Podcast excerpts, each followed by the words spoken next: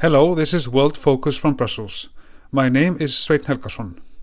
In this episode, we turn our attention to Haiti, the Caribbean state once again in the news because of political turmoil, following the assassination of the nation's president.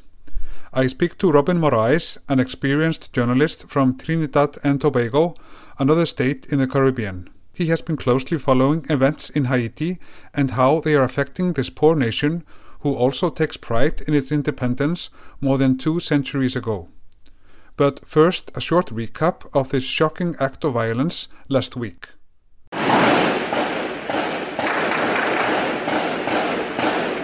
Gunfire echoing through Port-au-Prince after the president was assassinated. In the middle of the night on Wednesday, President Jovenel Moïse was assassinated. He was shot and killed in his home by men armed with high-caliber weapons, dragging the Caribbean nation deeper into crisis and political instability. This political vacuum is extremely dangerous. We know from Haiti's past, when things like this happen, violence tends to come very quickly.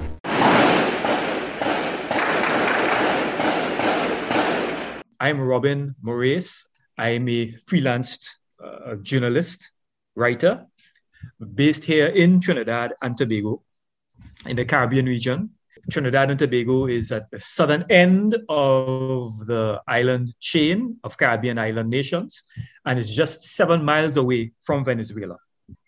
This shocking assassination for the Caribbean region, it has traumatized Haiti as well as the entire area. From my understanding of it, I should say, it was a well-executed contract hit on the president. The hit team was comprised of Colombian ex-soldiers, quite possibly special forces. And there were 2 Haitian Americans also part of the assassination squad. And they were able to enter the country, possibly through the border with Dominican Republic, because Haiti and Dominican Republic share the same big island of Hispaniola. And they being Spanish-speaking, it would have been easy for them to blend into the Dominican Republic culture and population and cross the border when they got word to do this. And they enter the presidential compound, which again, leaves a lot of us Caribbean people asking questions. How could they just enter the presidential palace and carry out this hit so easily? After they did their dastardly act, which apparently also involved some mutilation of the body of President Moise, they were trying to escape. And this is where, apparently, to me, the plan didn't seem to be that well thought out and executed, because again, really true professionals would have had an escape plan. They were professional enough to get inside and carry it out, yes, but that other aspect fell through. The Haitian police, national police, responded very, very, very efficiently and quickly, and pursued them. And a gun battle ensued. I believe they cornered them in a building in Port-au-Prince, and a gun battle ensued. 3 of them were killed. The others were captured, including the 2 Haitian Americans. And investigations have been ongoing ever since. The United States has sent some FBI officers down there. I believe as well State Department officials too, because 2 American citizens were involved. The Colombians have also, I think they are assisting as well, but both countries are letting the Haitian police forces conduct the inquiry. And they would then be waiting on the outcome of the investigation. So Robin, what do we know about a potential motive? In terms of a motive, the Haitian authorities, as well as regional analysts, media persons, what have you, have been thinking about, is that the mastermind, one of the masterminds behind this hideous act, could involve a play for power to take over the country by removing the president. Now, granted, President Moise wasn't the most popular of individuals. He was not. But to assassinate a democratically elected leader in a country that is trying to establish a democratic culture, that's terrible. That's terrible. So I mean, you know, if what a lot of Caribbean people are saying is that if you want to change a government, well, then let's do it by the ballot rather than by the bullet. To remove him from the scene because perhaps he was stepping on some toes that he wasn't supposed to, and these individuals did not like what he was doing. There's also another aspect to the investigation that the Haitian police are taking, involving it being an inside job in which politicians, powerful politicians in the country, senior police officers being involved as well, and as well as opposition politicians being involved as well, in a conspiracy to remove him from office so that they could take over, as well as the drug traffickers, the drug lords, taking over, removing him, because I'm not sure about this event, but it is a possibility that President Moise was trying to crack down on their activities. They didn't like, and obviously they didn't like that. What about foreign intervention? Is there any evidence that foreign powers were somehow directly or indirectly involved? This. There is a strong belief that the elements within the United States were involved in this assassination. I don't have any evidence, Sven, to support that. You know, that is speculation. However, two Americans were part of the assassination squad. But you're not talking about the U.S. government there. You're talking about U.S. citizens. As it is right now, it could be that. It could be that. Yes, but the U.S. government right now is just waiting on. They express their outrage, but they are waiting on the outcome of the investigation before they could say something themselves. Okay. There's also an allegation that a Haitian American living in the United States, a professional, was one of the mastermind behind the entire hideous event. And there's also speculation that a senior Haitian police officer, highly trained himself by the Americans and what have you, and he was part of the entire senior man in the Haitian police service, that he was involved as well. He could have been one of the masterminds. And this person in the US you refer to is a doctor, right? By profession. Correct. Yes, the doctor. Yes. Yeah. So, how has this affected the Haitian society? The situation was bad enough before the assassination. How is it now? Traumatized, saddened. Haiti is already being hammered by the COVID-19 pandemic. Even before COVID-19, as you and I know, Haiti has been struggling for decades and decades to make ends meet, just to survive. It's quiet right now because the Haitian people were utterly outraged by this act. A lot of them also assisted the police by giving them information during the actual police operation to when they were hunting down these fugitives, which led to help the police to corner and take down these guys. They were very, very angry.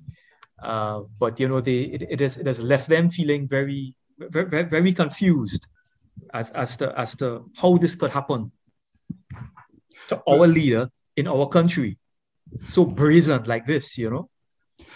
It's tough. He mentioned that he was perhaps not the most popular guy in Haiti, took office in 2017, if I can remember correctly. Yeah. And he had been facing a lot of criticism, possibly for corruption, etc. Describe for me why he has been criticized so heavily, the president. Before his assassination, many Haitians felt that he was becoming another dictator. This is the allegation against him, all right? And that they are claiming that a lot of aid that went to Haiti that was supposed to benefit the average Haitian person, not the wealthy elite who lives up in the hills above Port-au-Prince and enjoying opulent lifestyle. A lot of this money has just disappeared, vanished. And he being in power, the buck has had to stop with him. So where did it go? Right? And this angered a lot of average Haitian. Okay, he was not, as they were also angry with him in that he was not able to control the escalating and in many ways out of control crime situation in the country. I mean, there are gangs that literally control parts of Port-au-Prince, the capital, and the police cannot go there. It's a no-go for the cops. Because there have been instances where, some officers have tried to do their duty and they've gone there and they've been killed.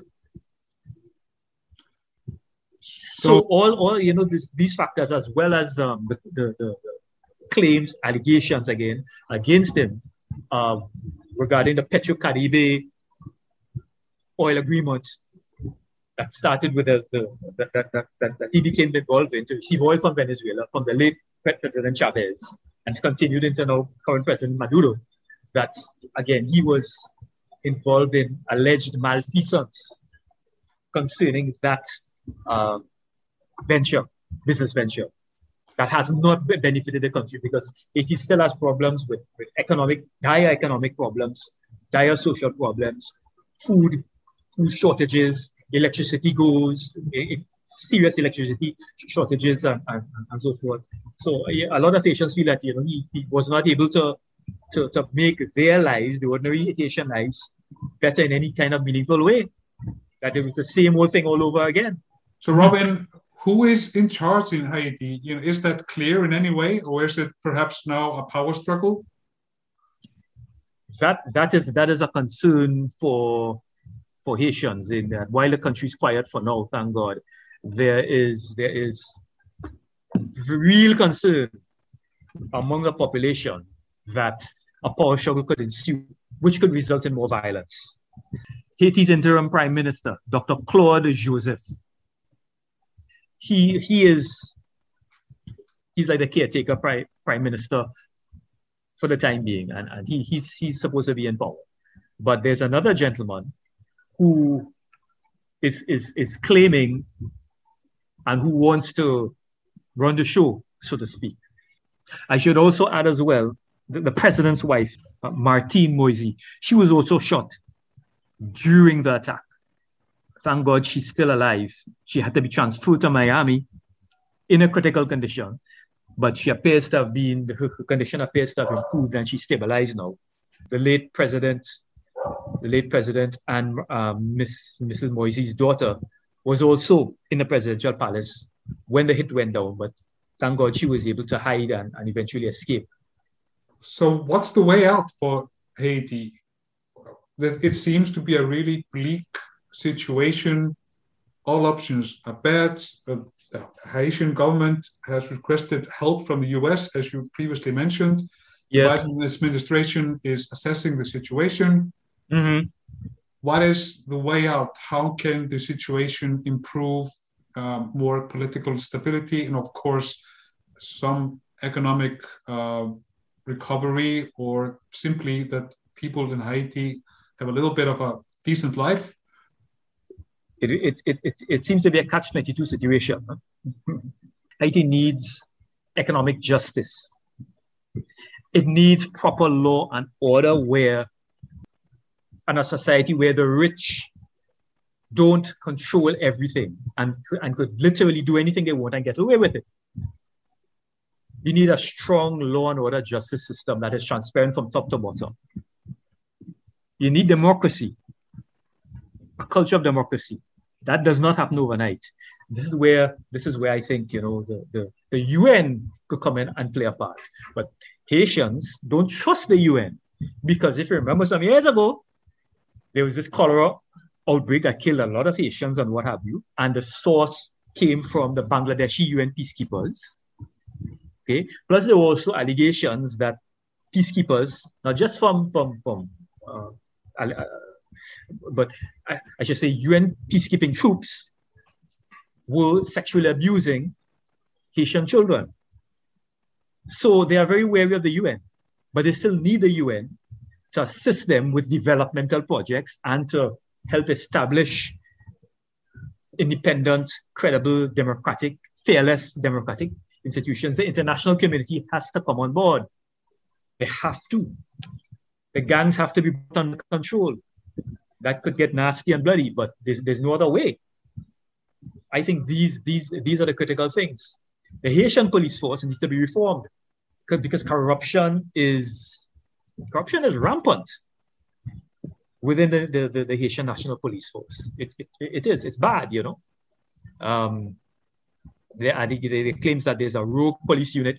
They were involved. There are officers that claims that they were also involved in this conspiracy to assassinate the president, you know.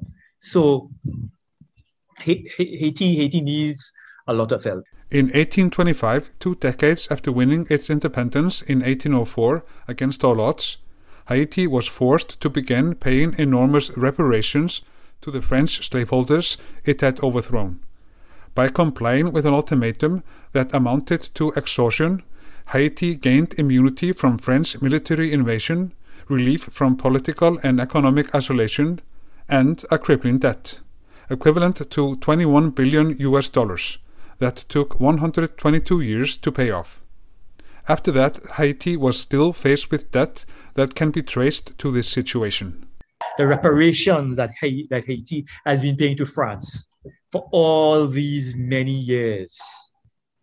Yeah, because a lot of Haiti's GDP that they were earning from tourism and some other fairly small, light manufacturing industries. A lot of that, instead of them being able to spend it on improving the lives of their people, the Haitian governments and so forth, a lot of it had to go back to France for reparations because, as you and I know, Haiti beat France in a war of liberation led by the great Haitian general Toussaint Louverture. And France, ever since then, demanded reparations from Haiti for loss of income from the slave trade, the slave system in Haiti, which was quite savage and brutal. Just to conclude, you're sitting in Trinidad and Tobago. How has this affected the region? How are people talking about this in the region from where you sit in the South Caribbean? Shock. Shock. A lot of folks, a lot of people, Caribbean people are disturbed and aghast at this kind of at this action, this evil act. Quite frankly, many other island nations, English-speaking, Dutch-speaking, Spanish-speaking, as well, and so forth.